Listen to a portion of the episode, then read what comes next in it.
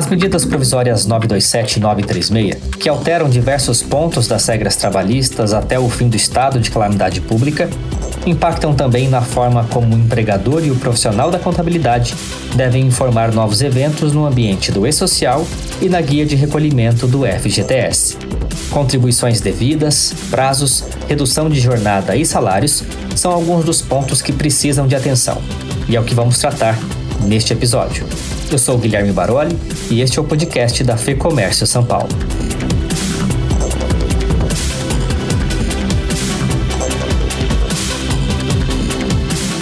Quem nos conta as principais mudanças nesses ambientes é a assessora jurídica da Federação, Sarina Manata. A entrevista é conduzida pelo jornalista Felipe Lopes. É, na verdade, o e-social ele tem que fazer, vai, é, vai sofrer alguns ajustes, principalmente com relação à inclusão de códigos específicos nas tabelas do e-social. É, principalmente com relação ao MP 936 que permite a redução da jornada e do salário e da suspensão do contrato, contrato de trabalho. Então, é, foi preciso realmente fazer alguns ajustes, ajustes mínimos, né, específicos com relação a códigos. É, já com relação à GFIP, na verdade, nada alterou.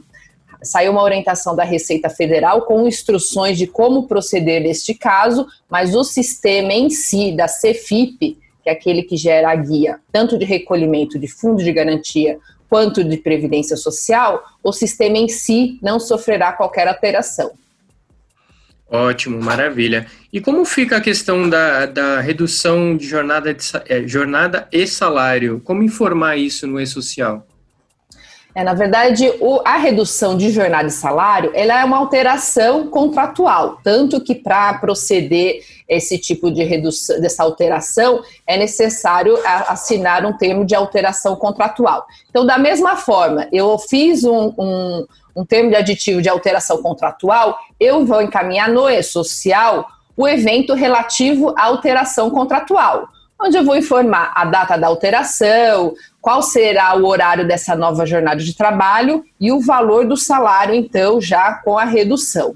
E é importante também a gente lembrar que no E-Social, é, no campo observação relativo a esse evento de alteração contratual, a gente vai ter que colocar o prazo pactuado, então, é, com relação a esse, é, essa redução, que pode ser, no termos da MP 936, de até 90 dias, e o percentual também dessa redução, que de acordo com a MP também pode ser de 25%, 50% ou 70%.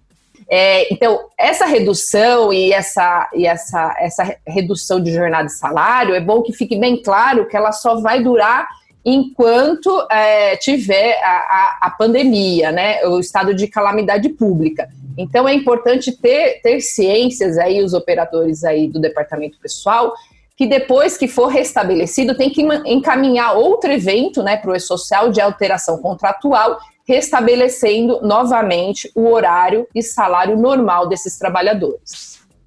Perfeito. Isso também se refere à suspensão do, eh, do contrato de trabalho, né, doutora? Como fica nessa situação o contrato? É, na suspensão do contrato de trabalho também é vai ter um evento que deve ser encaminhado para o E-Social, só que agora com relação a este tema é relativo a afastamento temporário. E aí sim será criado, é, vai ser criado é, um código específico no e-social, porque a gente não tem essa situação, né? A gente tem várias hipóteses de suspensão é, temporária do contrato, mas não essa que a gente está vivenciando. Então, o sistema do e-social vai criar um código específico então, onde eu vou encaminhar então a, o evento relativo a afastamento temporário e vai ser a, informado então esse código específico do motivo do afastamento no e-social.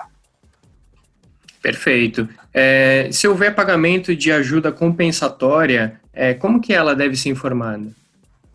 A é, ajuda compensatória, na verdade, na maioria dos casos, ela não é obrigatória, né?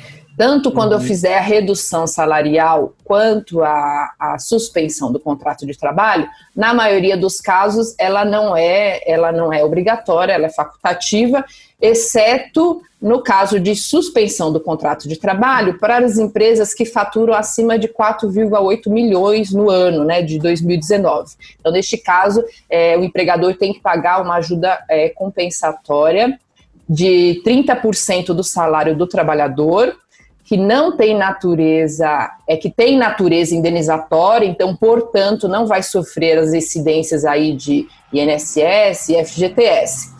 E para informar esse tipo de ajuda compensatória, também foi criado um código específico no e-social relativo à natureza de rubricas. Então, existe também um código específico quando eu tiver esse tipo de remuneração é, previsto na MP 936, que chama ajuda compensatória. Perfeito. É, os funcionários, é, doutora, que forem é, afastados por conta do coronavírus, eles, o empregador pode deduzir os 15 primeiros dias né, desse afastamento. Como que esse procedimento deve ser informado no E-Social e na GFIP?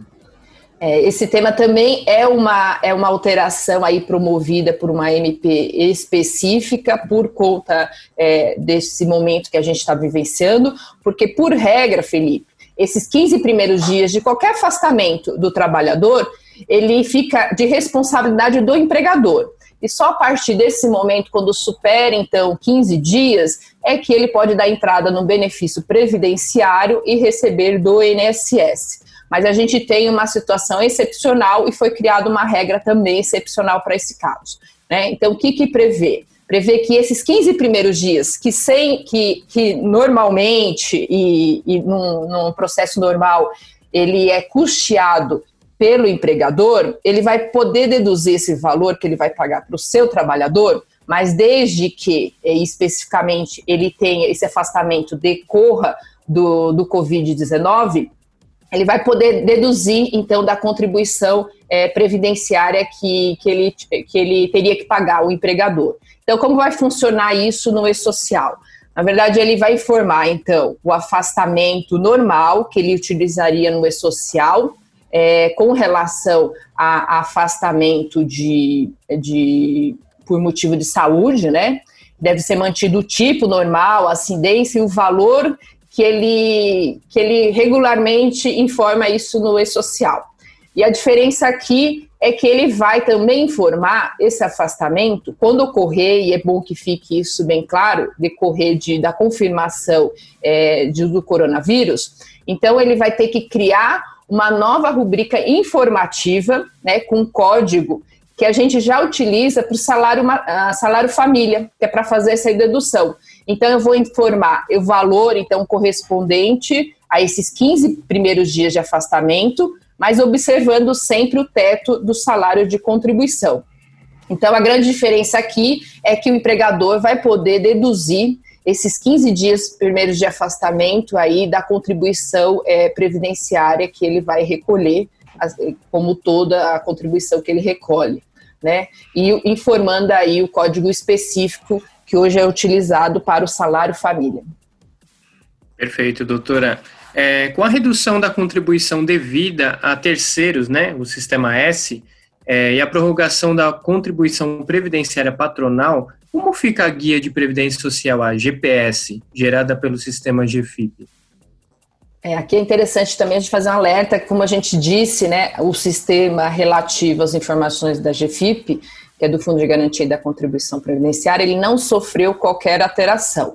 Mas como a gente uhum. teve alterações nos regramentos, então é, é sempre importante a gente fazer esses alertas aí com relação a esse tema. Vamos falar primeiro, então, com relação à re redução da contribuição devida a terceiros, que é relativo, como você bem falou, ao sistema S, que é SESC, SENAC, SESI, é, e, e, outros né, que a gente tem aí do sistema. Então, com relação às competências de abril, maio e junho, houve uma redução de 50% aí dessas alíquotas. E é bom que fique claro que, na verdade, com relação a essas contribuições específicas, não houve prorrogação é, do recolhimento, houve redução, então, das alíquotas de 50%.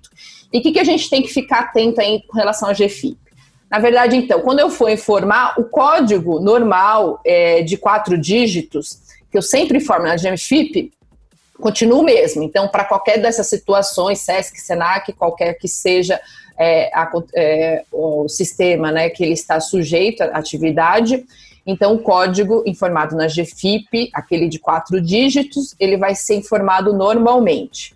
E qual que é a diferença aqui? Como o sistema da GFIP ele não alterou é, a forma de cálculo, então, depois que eu encaminhar minha GFIP e tudo, ela também gera a guia de previdência é, social, que é a GPS.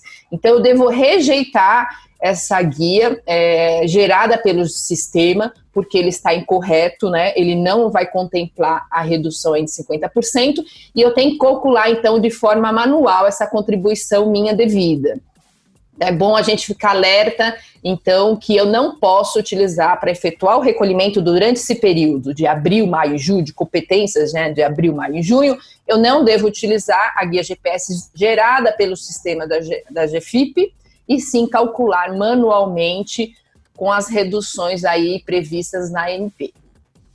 Com relação, e você fez outra pergunta com relação à prorrogação da, da Previdência Patronal, aqui é outro assunto, né? É bom a gente uhum. não misturar.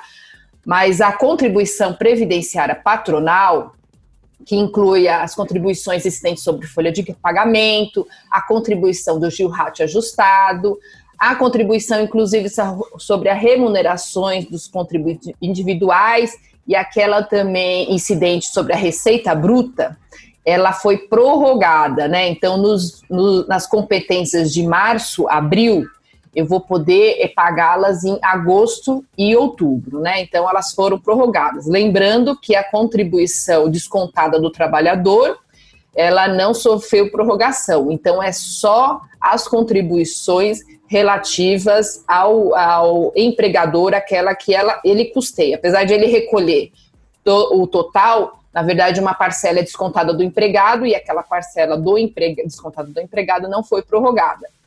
Então, quando eu gerar a minha guia, eu tenho que ficar atento que, na verdade, eu só posso pagar em agosto e outubro, né, que são os períodos de prorrogações, as contribuições relativas a, a aquela que fica em cargo do empregador. E com relação à GFIP especialmente, aquela mesma, aquela mesma ideia que a gente falou anteriormente, o sistema ele não sofreu alteração. Então, da mesma forma, a GPS vai apresentar os prazos normais, né? Por exemplo, a competência de março, ela vence em abril, né? Só que, de acordo com a MP, é, com as alterações que a gente teve, eu posso pagar a competência de março só em agosto. Então, da mesma forma, eu tenho que rejeitar a GPS gerada pelo sistema GFIP e também calcular minha guia de forma manual, né? Primeiro, porque o vencimento não estará correto, né, de acordo com essa prorrogação. Então, a de março eu vou pagar só em agosto. E outra questão é que ele vai calcular a minha GPS com toda a contribuição de todos, né? Inclusive dos trabalhadores que não foi prorrogada. Então, a única que eu posso recolher, por exemplo, a competência março, que é agosto, são as, essas contribuições aí que eu falei que ficam a cargos do empregador. As contribuições devidas e descontadas dos trabalhadores, elas devem ser pagas no prazo regular, que na competência de março é agora em, foi agora em abril. Então, eu terei duas guias, né, da, relativas à contribuição previdenciária da guia GPS. Eu terei as contribuições descontadas dos meus trabalhadores, é, que deve ser continuando paga no mesmo prazo, no prazo legal, e a contribuição que fica em cargo aí do empregador que sofreu essa prorrogação que eu vou poder pagar em agosto e outubro. Então, eu terei duas GPS e tenho que rejeitar as guias é, geradas pelo sistema da GFIP. Para ter acesso a mais informações sobre esses procedimentos que foram discutidos, a FEComércio São Paulo preparou um material especial no boletim Tome Nota. Basta acessar lab.fecomércio.com.br. O link está aqui na descrição. Se você ainda não é um associado, cadastre-se de forma gratuita e conheça as vantagens de se associar à federação. Obrigado pela companhia. Eu volto em breve com mais uma entrevista para você.